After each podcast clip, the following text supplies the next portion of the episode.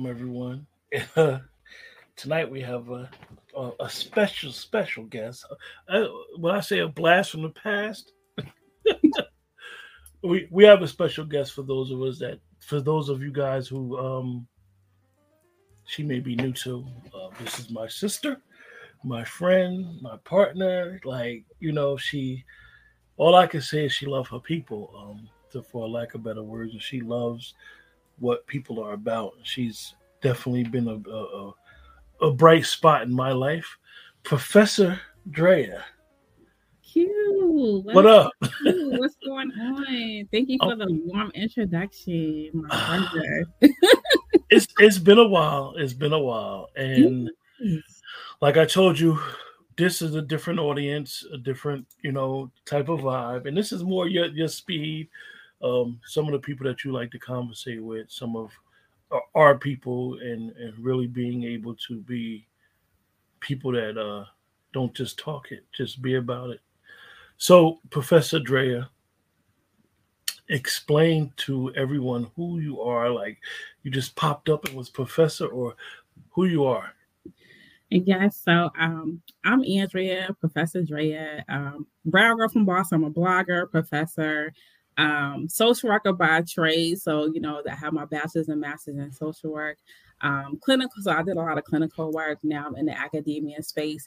Just a lover of people, a lover of HBCUs, blackness. So I'm very in touch with my blackness. Um, I always tell people my my motherland besides Africa is Alabama. My parents, my ancestors are from this amazing um, place, this amazing state, whether you, however your viewpoint about Alabama is, but um, that that's my roots. I'm just, you know, black on black. so, so you know, explain your um your journey as a student and and and and with going back to your roots as an ancestor of Alabama soil but being from Boston, explain that journey. What happened there? Absolutely. So I'm going to take it back to the road trips. I'm pretty sure folks who have um, folks from the South, you all took road trips to wherever your parents are from or grandparents from. So at the tender age of between six and seven, driving to Alabama, my parents are from South Alabama. So we used to have to go through 85. And I used to see this sign that said Tuskegee, at the time it was Institute. And I said, Oh, I want to go to that school. And I used to tell my parents, like, I'm going to go to that school. And my parents, like, what does she know about a college or university? So um, I was saying that from six to seven, that, you know, you got to speak positivity. So I remember being in high school and I'm going to have my lovely book. I read this amazing book called Up from Slavery in my 10th U.S. history um, class. I was in the AP class and I was shocked because I had a really racist white teacher who taught this U.S. history class. But we got to Black history. We learned about Booker T. Washington, George Washington Carver. I was like, oh my God. And then we had to read Up from Slavery in the 10th grade. And I was like, I, I'm, I'm sold. I'm going to Tuskegee. And I remember saying this to my classmates. I played ball. I told my teammates, I was like, I'm sold. I'm going to Tuskegee. I'm applying to that school. That's it. And my friends used to laugh at me like, what, what does she know about a Tuskegee? I applied, I want to say my 11th grade, and I got in. I said, F every school. I'm not going to any other school. I got into Tuskegee um, on a partial scholarship. So I wanted to leave Boston. And why I wanted to leave Boston because of my parents said, if you're going to go to college, you got to pick somewhere which family's going to be close by. Um, Boston, for those who may or may not know, you know, I always say it's the it's the Confederate city up north also too very racist. They pushed a lot of the PWI schools that's local. I did not want to go to high school part two because a lot of my classmates was going to those local schools. Um, I was already I always knew about who I was as a black girl, black woman. Um, the neighborhood down from I'm from Mattapan, which has the highest black um home ownership. So that's all I was surrounded with was just blackness, right? And you know, people from the South, people from the West Indies. And um you know, I didn't have to go to HBCU to have knowledge itself. I already had that instilled by my parents. I just wanted to be surrounded by my people and just get the safe space of education. Um, and also to unsubscribe from, you know, um, what I was educated on. But I had amazing African American teachers who pushed HBCUs at my high school because a lot of them, you know, was from the South as well. So um, going to HBCU have really opened my eyes up. We learned nothing but blackness. You walk walking on a campus with nothing but history. Tuskegee University um, is the only HBCU that's a national um, historic site. So to walk on a campus in which Booker T. Washington, the co-founder, so let's talk about that real quick. So Booker T. Washington was the co-founder. Lewis Adams was actually um, the founder. And how Tuskegee got started um, Lewis Adams had no formal education, spoke numerous languages, former slave. He negotiated with the Democratic Party in Alabama to say, if you want the African American vote, you're going to have to let me build this school called Tuskegee. It was actually called the Normal School of Tuskegee. So you may hear normal school, you may hear training school. Normal school was to what? Normalize African Americans into educating others training schools was to train you um, to be, you know, we was one, you know, fourth, one fifth, whatever the case yeah. is, to train you to be a normal citizen. My parents are products of Escambia County Training School.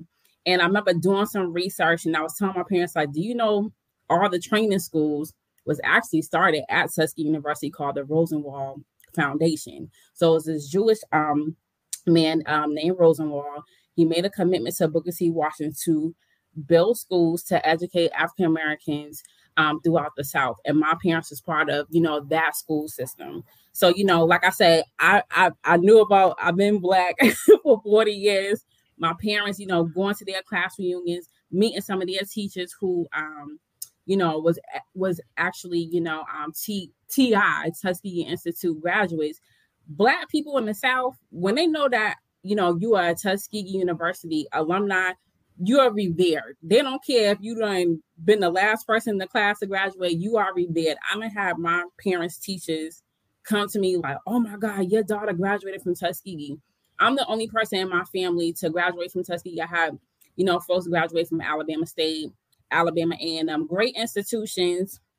Um, they have their own, um, you know, his, history there. But to graduate from Tuskegee with Booker T. Washington, George Washington Carver, a lot of great um, engineers, scientists, you know, you are heavily revered. So you have to hold your head up high. And like I said, it's black excellence. It's not just black excellence because I'm getting a bag. It's just you are taught by amazing professors. I was taught by this professor, Dr. Frank Toland. He passed away. He did not teach from any history book he was he was the wizard of Tuskegee. Now they always said George Washington Carver was the wizard of Tuskegee, but Dr. Frank Toland was the wizard. He taught us so much black history about Tuskegee and other places that you can't find in the book even in 2023. So I'm very blessed and thankful that I was educated um like I said on a historic campus. Let me let me ask you because you know we always uh, chop it up in our in our interaction and conversation so on this journey, like, yo, I want to go to Tuskegee. What did you know outside of uh up from slavery? What did you know about Booker T? Like, you know, did you know anything about his quote unquote politics, his way of thinking? What did you learn prior to going to school there? Because it's very important that I ask you that because I know it's I know once you went there, it was like a whole another can of worms. What did you know prior, like about him? I knew that he was the co-founder of the school. I knew that he wanted black people to have education. I knew that he had this rival with um, W.E.B. Du Bois, um, you know, who is also a great you know, thought leader as well, and also too from Massachusetts. So I learned a lot about W.E.B. Du Bois and also, um, you know, how they had that rivalry, but it was kind of still in alignment of we still want better for Black people, right? Whether it's you being part of the talented tenth or you teaching these practical skills. Um, and I knew about, you know, Booker T. Washington bringing George Washington Carver to um, Tuskegee and how George Washington Carver had all these 100 plus inventions. And you eat peanut butter, that's George Washington Carver. So I was like, man, I have to go to this school because of just once again, if he can um, help produce practical skills within African American people, why why shouldn't I go there and also enhance my skill sets? So now, prior to this, you you learning about Booker T. You learn about his legacy, what he wanted to do. Now you're like, all right, I'm gonna go there. I'm gonna get accepted. I get accepted. Now I know you know about the quote the experiment. And what was that like? Hold on, I know. well, just tell me the thought process. You was a young a young uh, woman at the time, and just like you going there for education, but at the same time, you understand, for lack of better words, you're going to be stepping on hallowed ground. You know, it, I was sad to hear about the Tuskegee syphilis experiment um, for a number of reasons, because a lot of these farmers, you know, um, still not getting their just due. It happened at the hospital on campus, John Andrews Hospital on campus um, even people who were staff and faculty had a direct lineage to some of these folks as well. And and I, I, am always like, why black people always have to be the experiment, um, especially black men. And it made me think about the black men in my family and how you know this could have happened to them as well. Um, but also to pivot to that, I also learned in my classes and my research classes how, you know, Tuskegee experiment also have cards um, the IRB. So anytime you're doing research on any humans, you have to make sure that you take a course in IRB. That's you know to help with are you experimenting on humans? You know, are you doing harm? If so, they canceling out that research. That's even that even cancel out a lot of people getting their doctorate degree as well. Um, so it was still one of those like, ew, I can't this can't believe this happened. They actually have did this to African American men, um, you know, without consent and then also too is going to that medical apartheid, which everyone should read that book as well because it talks about that, and it even traces back to um, just the gynecological gynecological um, issues and experiment that happened in Montgomery, Alabama. You know, on black slaves, on black female slaves. So you know, um, that hospital, you know, now it's turned into the the largest bioethics center. My office is actually located there. Then they're building another um, bioethics center. So you know, it was a gift and a curse to learn about it and to know that more um, you know, education is being fulfilled on that. A lot of people don't know this either. In that same hospital in the bioethics center, um, polio was treated in the African American community, right? So um, we just had a statue dedicated to that last year.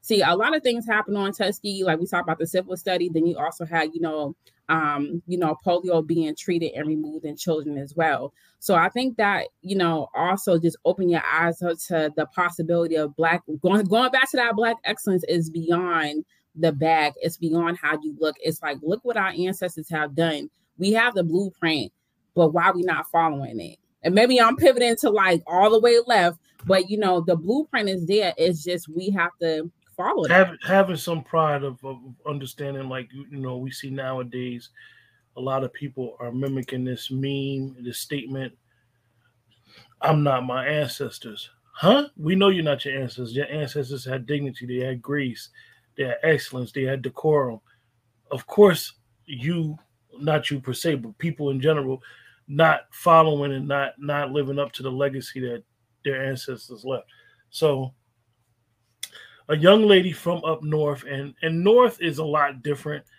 Boston, New York area is so different from the South, definitely the deep South, and it's it's different culturally. So now, boom, you jump on campus. Now, tell us this campus life and, and, and that experience and how it, it ties into you learning more about Booker T. Ooh, campus life was amazing. First of all, in August in Alabama, it's hot as hell. Okay, that part of Alabama, you're like, why did I even sign up for this? Um, I met beautiful black people all over the United States and internationally. My roommate, shout out to my freshman year roommate, Dr. April Sky.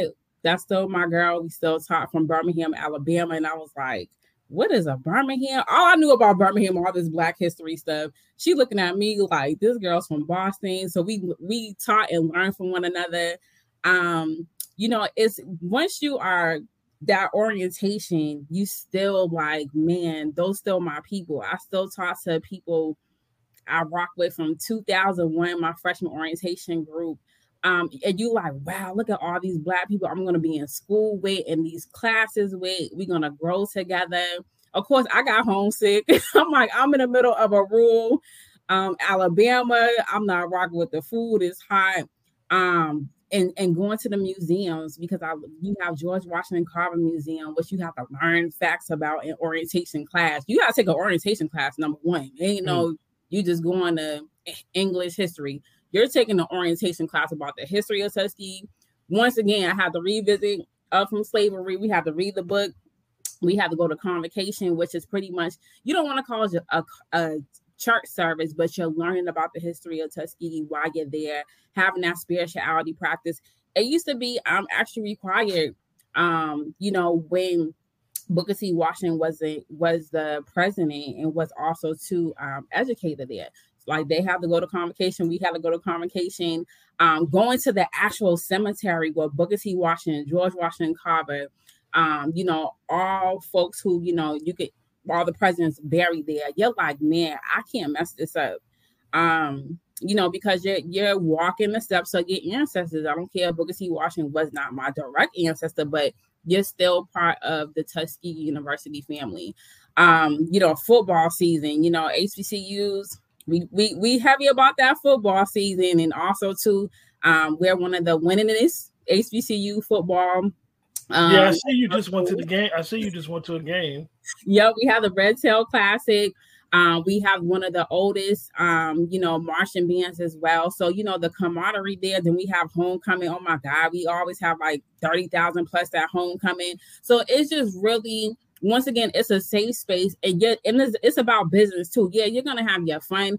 But in the classroom, let's talk about the classroom. My classroom size was like 25 students or less the stu the your professors back then they will call you we didn't have cell phones they will call you like why was you not in class you know you're messing up you don't want to go back home so that piece that nurturing piece was there not versus when you at a pwi you probably in a lecture hall with two three hundred people they don't know your name you're dealing with microaggression you're dealing with micro invalidation i went to pwi for my graduate degree. So i'm so honored i went to hbcu because i felt once again, I left Boston as a girl and I became a woman on campus. Um, beautiful black men, oh my God, from everywhere, from different accents. I, I've been in New Orleans, I've been to so, so many different places, like, oh, y'all got that food, y'all got that culture.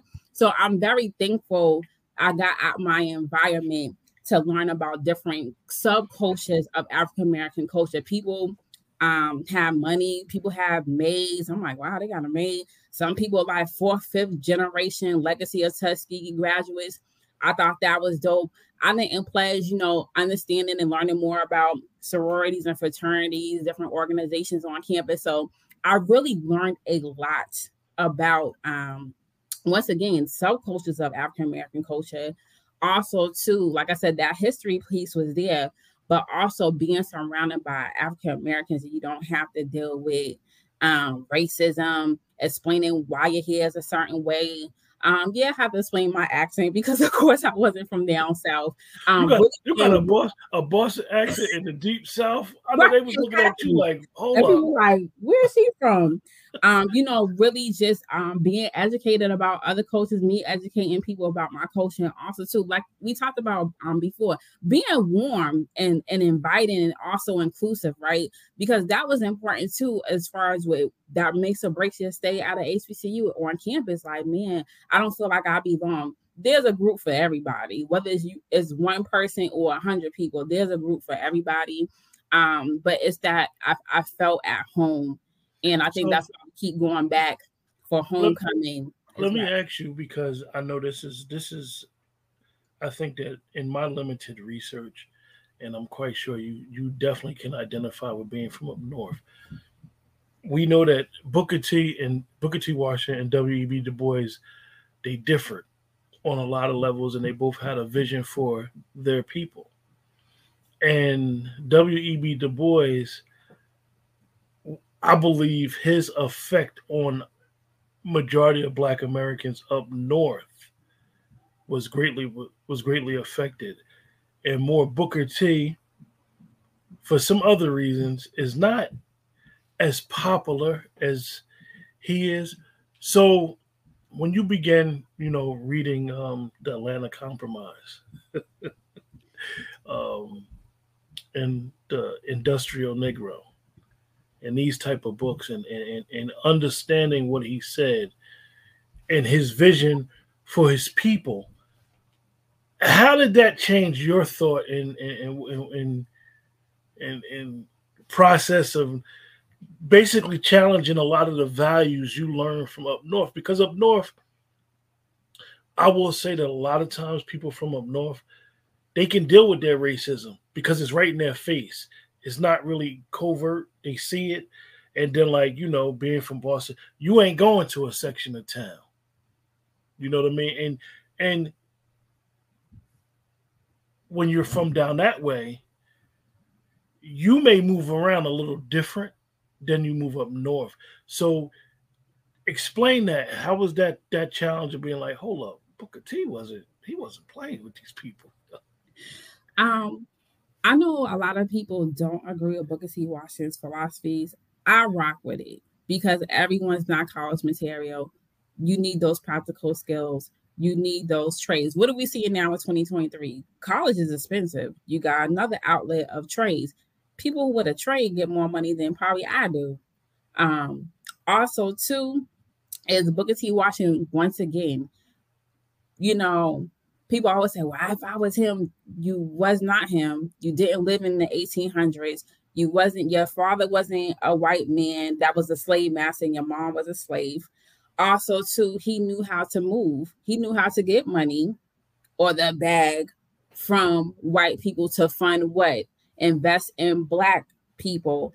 Booker T. Washington invested in Mary McLeod Bethune, which is now what um, you got Bethune Cookman. People don't know that.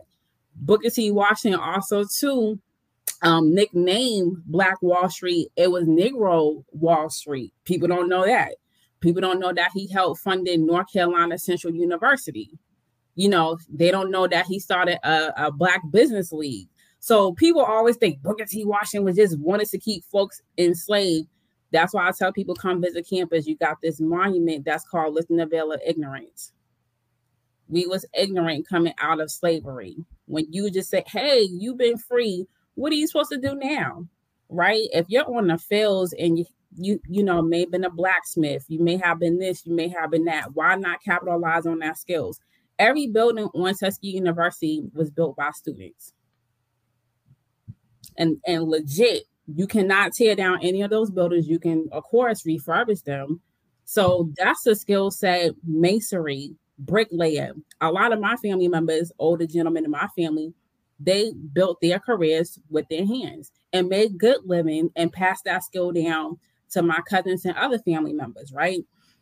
Um, so people forget that that um, you know, he you that was the apprenticeship is to build the campus. Um also do you, do you think do you think let me hold excuse me, Andrea.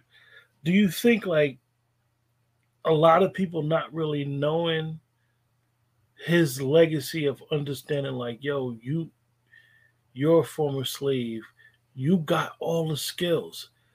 Uh, literally uh, they couldn't build a house without former slaves. Do you think if do you think let me rephrase it. Why do you think a lot of his information is not really mainstream so to say I think it's not mainstream because I think people are pushing this. You want to be part of that talented tenth, that elite class. And like I said, I'm part of that class, right? I'm part of that W.E. Du Bois class. I'm part of having multiple degrees and being well versed in, in my skill sets. And I think now people need to really look at Booker T. Washington's values and philosophy because we're we're going that direction. Everyone's not going, everyone's not college material. Let's talk about that really quickly. Everyone, I always suggest for students. And I tell people this straight up if you're not going to college to have a specific, um, you know, if you're not going for a certain industry, then I think you should go get a trade.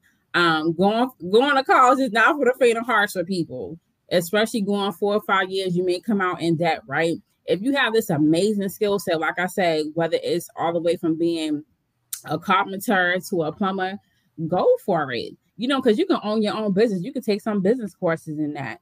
Um, but I think people need to look at Booker T. Washington, revisit that again because I think, oh, he's pandering to to the white man. People pandering to the white man in the industry, in the music industry, to these you know, um, athletes they doing the same thing. So, so what's the problem? I, I, I call I call it um I call it partnerships, and then when it goes bad, you cry racism, or you cry that you was done foul. Um, which unfortunate it may be it may be some racism in those partnerships right. but then when the when the business goes bad or you don't get what you expected or you feel like you was cheated then you want to use the race as a a way to to, to get the to galvanize the people behind you. Um it's interesting with booker t like you know when you start reading his stuff you know you be you'll be like his his his thought on education and how through skill training, through education, it could basically develop what we always talk about and actually how we met an economical base for uh, the former Negro, the former slave, as he would say in his writings. Mm-hmm. What, what do you do? You, do you think that that part of his vision kind of got missing where people just got educated and then like you know they turn and this is me talked about this some people get educated and they start turning their nose down on people that don't don't be educated do you think that was the the premises of like yo you know really pull yourself up out of i'm not saying pull yourself by your bootstraps you guys because that is a sarcastic comment mm-hmm. basically you know you got skills like uh, i i butcher even though I don't do it now for a living, but I butcher these type of skills you can't really learn on your own. So mm-hmm. when you learn these skills, teach them and put and, and change yourself. What's what? What do you think about that? Um, I definitely agree with you. I think we got um our practical skill sets lost in transition, or lost in translation because we have this degree. We're going for that CEO job. We're going for that C-suite position. We're going for um you know, whatever position. And now what? You got to have those four or five years of on the job training or, you know, experience along with those degrees, right? And then I think it was a study that just came out as far as with white people don't even have to have those million degrees that black folks have to have, and they got that in. Um, I know with me being a homeowner, all I see who come to my home fixing stuff around here I think I only have one African American gentleman. It's been um Caucasian men. And I'm like, hmm. And I always ask them, like, so, you know, how did you learn this skill? I just went to a two year school. And I think we forget that we have that side to us. I also garden. I know how to grow, you know, my own fruits and vegetables. You know, those are things that I have learned. And I have other skill sets as well. But like I say, I'm trained to be a clinical social worker. I went to school, invest in that. But also, too, I do have that other skill set to fall back on just in case things doesn't work out, right? Um, so I think we lost that because it's like, oh, I got all these degrees. Sometimes I even hear um, some of my sisters like, well, I'm bored. I'm gonna go get my doctorate. You're further in that. You only getting paid for one degree. My mother always used to tell me that you only gonna get paid for one degree, which is true. You got to still deal with the racism on these jobs. Some people still want to be that only one at the table, right? They're not cultivating other jobs, you know, because if you have a skill, I feel like once again, you know, and plumbing, you can also create jobs for your family and pass those things down. So I think, you know, people really um, look down on Booker T. Washington. Is like I said, is going back to oh he was pandering. I don't look at it as pandering. It was he was getting money to invest back into the black community. Um, a lot of people don't understand when it came to agriculture and people who couldn't come on campus. Booker T. Washington had a movable school, which we know what now is remote school. He will go into the community and educate folks on agriculture, having a farmer's market. Um, his wives, because he was married three times, they would each, you know, teach women about breastfeeding, maternal health, hygiene, how to take care of your household. We need those things now because those things are lacking. I'm sorry. They're lacking. You know, people don't know how to cook, clean, even have proper hygiene, right? Um, so once again, is we we need all those skill sets to be quote unquote, I say a whole adult. Um, it's, well. it's, it's interesting. It's interesting when you look at when you look at his writings, his legacy, and and his vision for us. Perhaps if he was not or perhaps if he was elevated like other thought leaders at the time, we would not probably be in the condition that we're in. Like you said, even back then, um, everybody knew how to farm. Everybody knew how to grow their own stuff. And nowadays, so many of us complain about the food that we're getting, the cost of our food, when in reality, all you have to do is, you know, you could be anywhere. Some people even be like, oh, I live in the cold weather. Well, you can still grow your own stuff. You get your own soil. If you know anything about, you know, temperature control, it's so easier now with technology that you can still do it no matter what part of the country you live in. So you graduate from Tuskegee. And now you go to grad school. Where'd you go to grad school at? University of Southern Mississippi. and I'm gonna tell y'all something. I graduated from the Department of Social Work. My um, department chair, Dr. Taylor, that black man taught me everything, everything that he taught me about race relations, being a black social worker, this, that, and the third. I have lived it. I was very advanced when I went to go get my MSW. You had to be to go in the deep, deep south of Mississippi. I went there because I my, my education was paid for. I was like, I would go whatever. Um, so I was ready. I was ready for those microaggressions. I was ready for racism. I actually um helped with a we had a staging at the stadium um because there was mistreating undergrad students. I'm talking about white people. Um, white students was mistreating the black undergrad students and said, "Well, you can't sit in this section at the football games." And yes, we had played. A, I forgot who we played Southern Miss had played somebody and it was on ESPN. So we did like pretty much a stagehand. It was I was called every name in the book.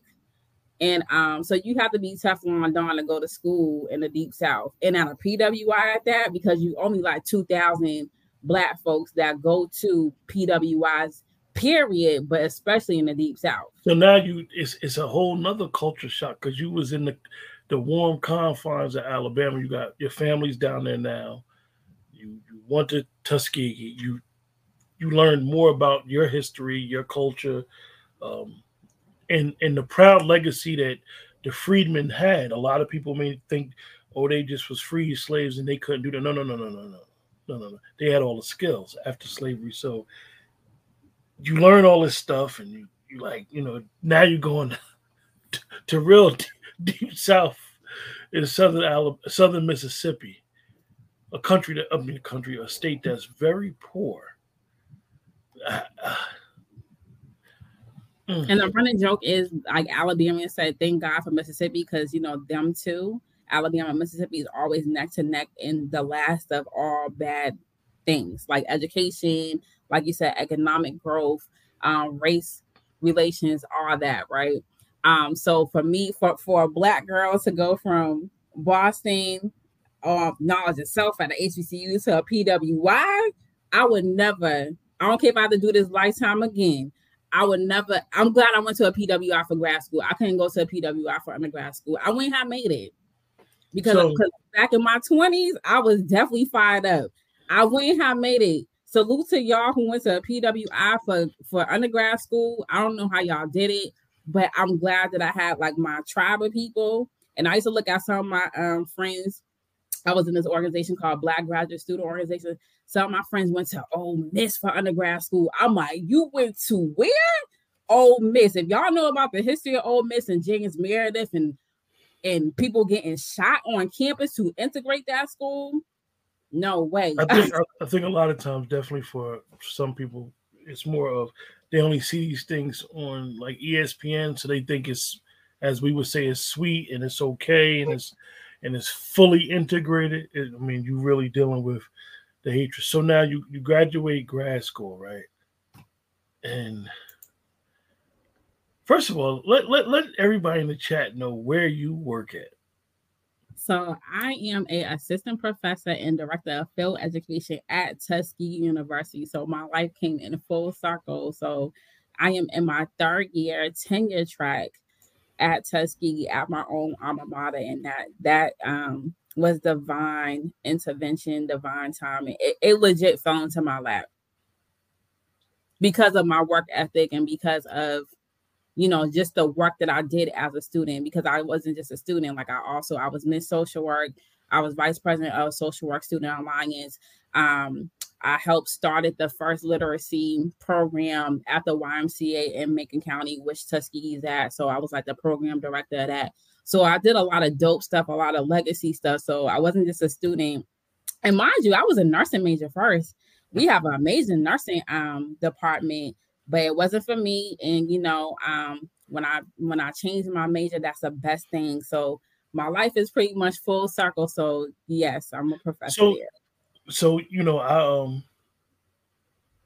there's been some very interesting things that have went on in the world, for lack of better words, since me and you met, and I can say that you know with with what went on in 2020 with this pandemic, you know, a lot of people when it first started, a lot of people started making references to, to Tuskegee. Tuskegee, don't do this because remember what they did to us down there. That's down there, and we and we talked about a lot. Did did a couple shows on it, and how is that experience for you? Now you're a professor there, and you got all this information, but you have information of history and information of what's going on in the world and, and then your personal views of how you th- see things. How is that that battle of how you try to pass it on to students on how to navigate their way through this journey of life? Um i always encourage my students to think for themselves and do more research right? And do what's best for your body. So it's going back to everyone like i said everyone should read that book medical apartheid and think about what they did to our ancestors, what they may have done, done to you, you know, um, when it comes to the medical history, what we still deal with um, as far as with Black women maternal health. You know, um, Black men dying at high rates with prostate cancer. And I'm like, I'm, I'm loving that there's a lot of screening that's happening for Black men and prostate screenings.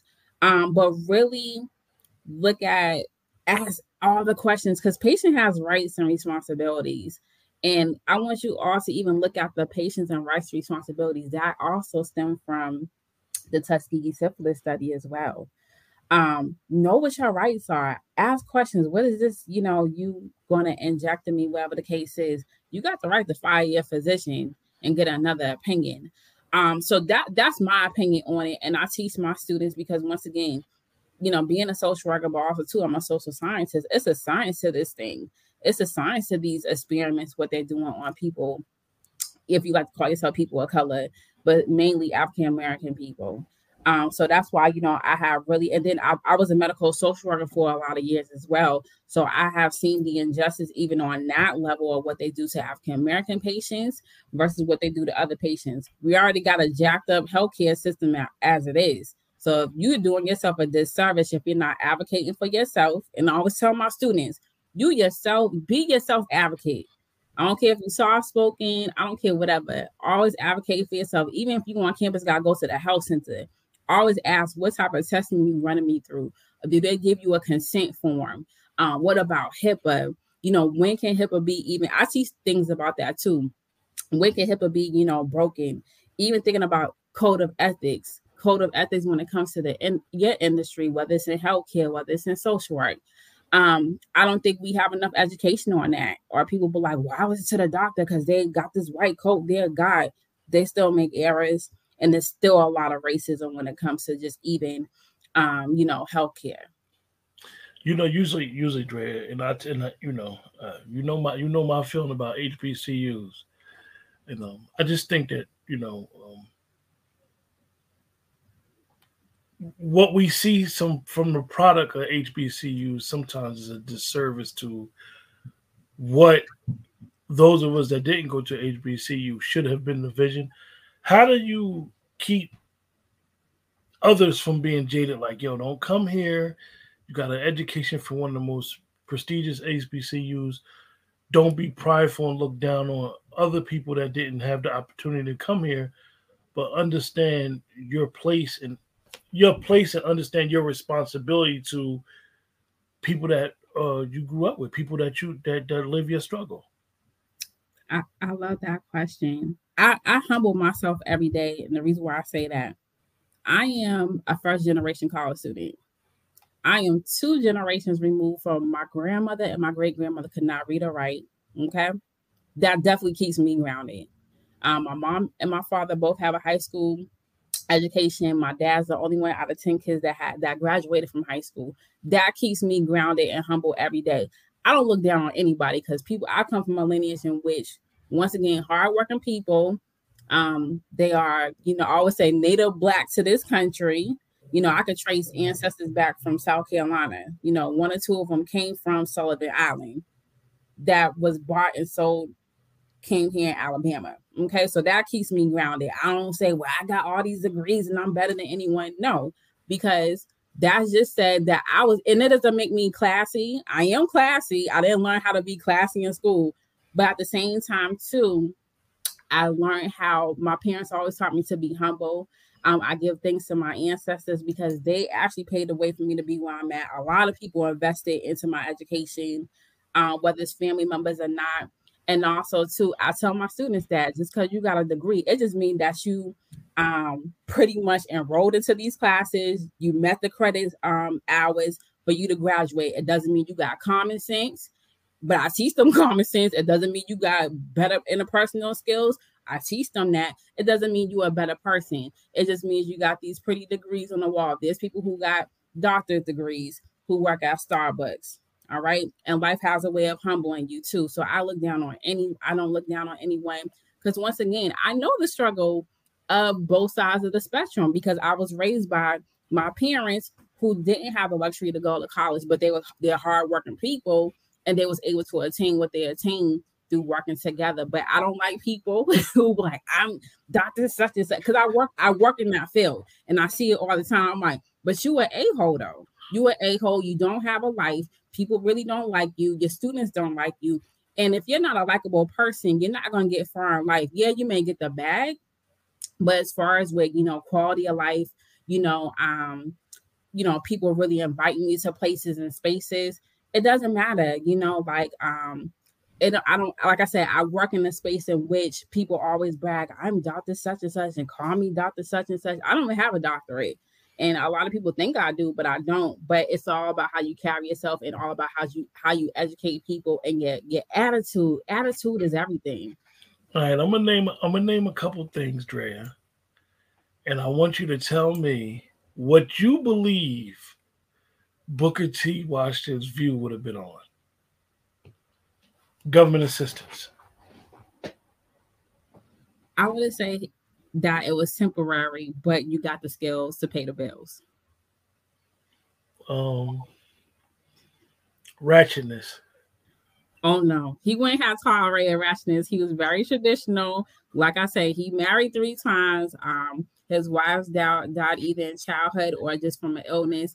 And with women, there's a place for women because women also taught women at Tuskegee. Laziness. Oh, he wouldn't have tolerated. Booker T. Washington wouldn't have tolerated laziness. He would have probably had to, like a skill set assessment to see where your skills are at and would have put you to work with an apprenticeship. Now I got a real, real good one. You might really get in, get on me for this one. Reparations.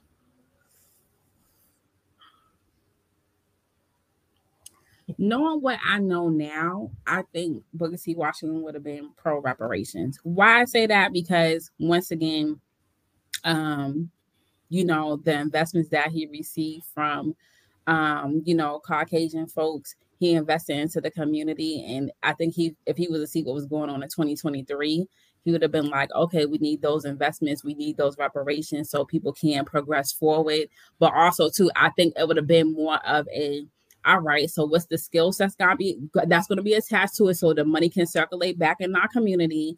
Also, too, so the money won't end up back in their hands. What are you going to be pouring back into the community and investing? Mm. Interesting, yeah. yeah.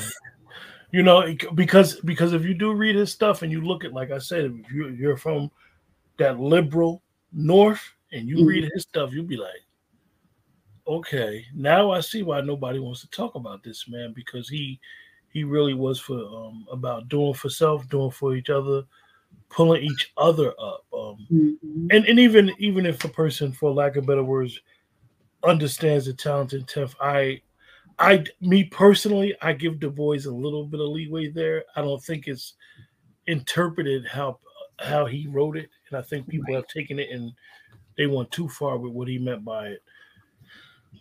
Um. So, do you think that we can get back to understanding Booker T's vision? To be honest with you, Q, I don't. And why I say that because I feel like as a community, if we are a community, I know we hear so so many different things about we're a fragment community. I just think that we're far gone from the vision and the philosophy of Booker T. Washington. I think we're back to honestly the ignorant stage. Mm. You know, mm. we got the lifting the veil of ignorance. We're back to the ignorant stage. And ignorance and on everything is out of order to me. Maybe because I was raised traditionally, I was raised a certain way. But um, things are so out of order. It's gonna have to take um, divine intervention, like this whole world to be reset.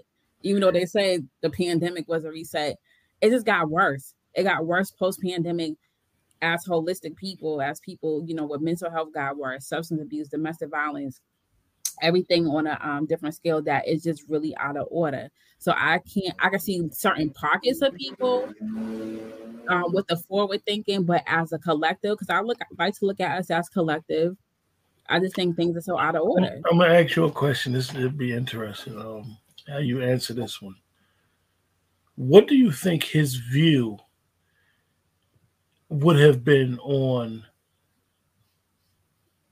the influx of immigration and the blanket blackness that goes on?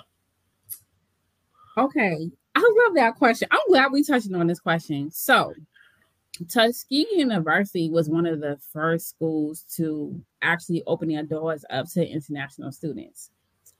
Um, a quiet known fact Marcus Garvey was set to meet with Booker T. Washington before Booker T. Washington passed away. Marcus Garvey studied Tuskegee Institute. What Booker T. Washington did at, at Tuskegee Institute, it was going to actually build a university similar to Tuskegee in Jamaica.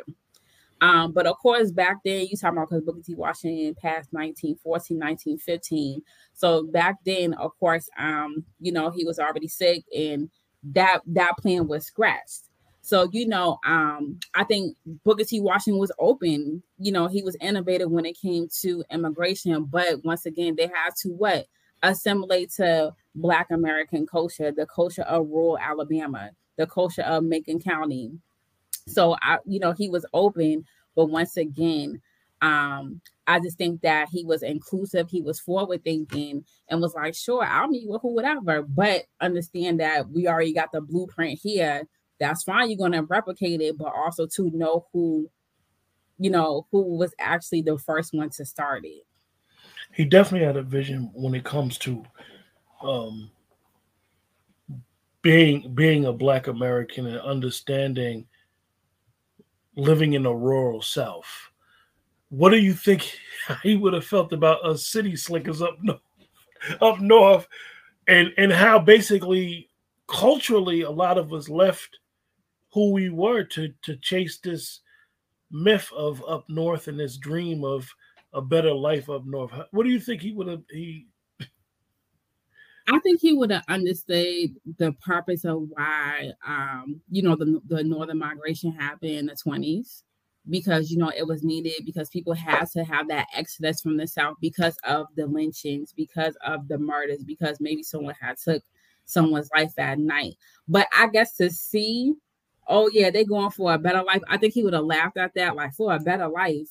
You know, I can see for protection, I can see for other reasons, but I think he would have laughed and said, "Well, you can you can do the same thing down here with the rest of us because it's still a high concentrated, um, you know, black population in the south versus you know up north, especially you know the more north you get, like you know from in the New England states. Um, so I think he would have laughed, but I think he would have understood under certain circumstances because let's be honest, people always think, oh, I live up north. Like I said, I'm a Bostonian. oh, life is better. It, it's really not. You just you got concrete jungles, you got the projects, and a lot of people, um, you know, the the city life really did, um, chew up and swallow and spit folks out from the south because they didn't know how to adjust to that. I call it the the hustle culture. If you if you you gotta be built a certain way to last up north. People think that oh I'm from the south and I can go up there you got to be built a certain way. I mean, and it's amazing how many, how so many of us, you know, our ancestors came up north and they refused to go back down south, um, because they, they, the horrors, the horrors of their childhood and stuff like that. Let me ask you a question. This is this is a funny one. Uh, what do you think Booker T. Washington would be doing right now if he had a smartphone? I think that he would definitely be um, an activist.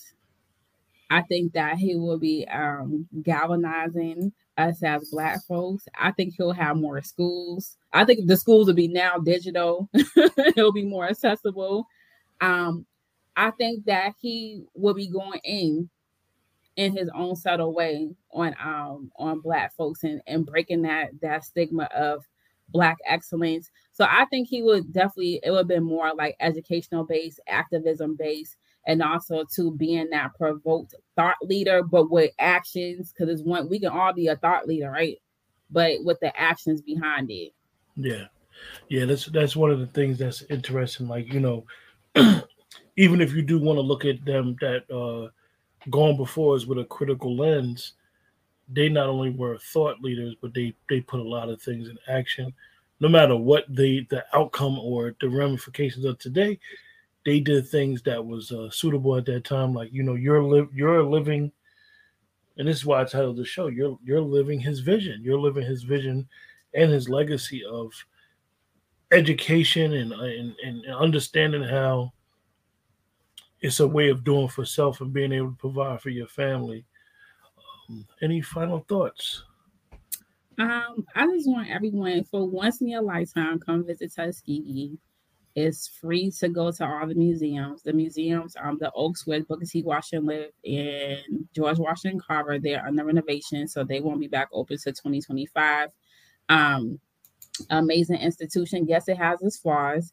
It produced 75% or more of your black veterinarians number one in aero um, space engineers, top um, space for STEM. You know, a lot of black engineers was produced. Also, too, I, I have to throw this out there. Keenen Ivory Wayans is an alumni. Tom Joyner. Um, the Commodores that started at Tuskegee. You know, of course, y'all know about Lionel Richie, Richard T. Jones that played in what was that movie? The Wood, um, the tall, dark skinned dude. Um, the Super Soaker guy, Lonnie Johnson.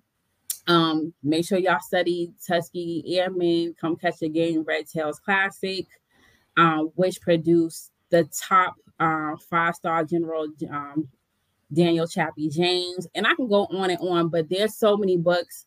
But make sure y'all read Up from Slavery. Then this is other book that I came across. It was talking about Booker T. Washington and Pan Africanism. I don't know if you heard about that, Q, but I'm definitely going to invest in that book because I said, oh, I got to read about that because it talks about his Pan African views. And like we talked about, Marcus Garvey wanted to actually start a Tuskegee in Jamaica. So make sure y'all come and visit. Come reach out to me too. Um, if you want to know anything about Tuskegee, um, even when it comes to emissions, the history, and other nature.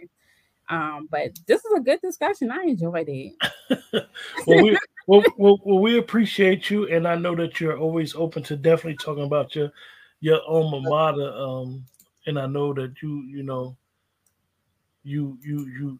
This is something that you take good pride in, in understanding um, who you are, who where you come from. You know, your your tag is brown girl from Boston. so you you let everybody know, like you know, having that pride of being black having that pride of being having ancestors that that literally came from the mud down in Alabama and understanding that we at one point in life we took great pride in that. And we never turned our back on our ancestors and understanding that literally we stand on their shoulders.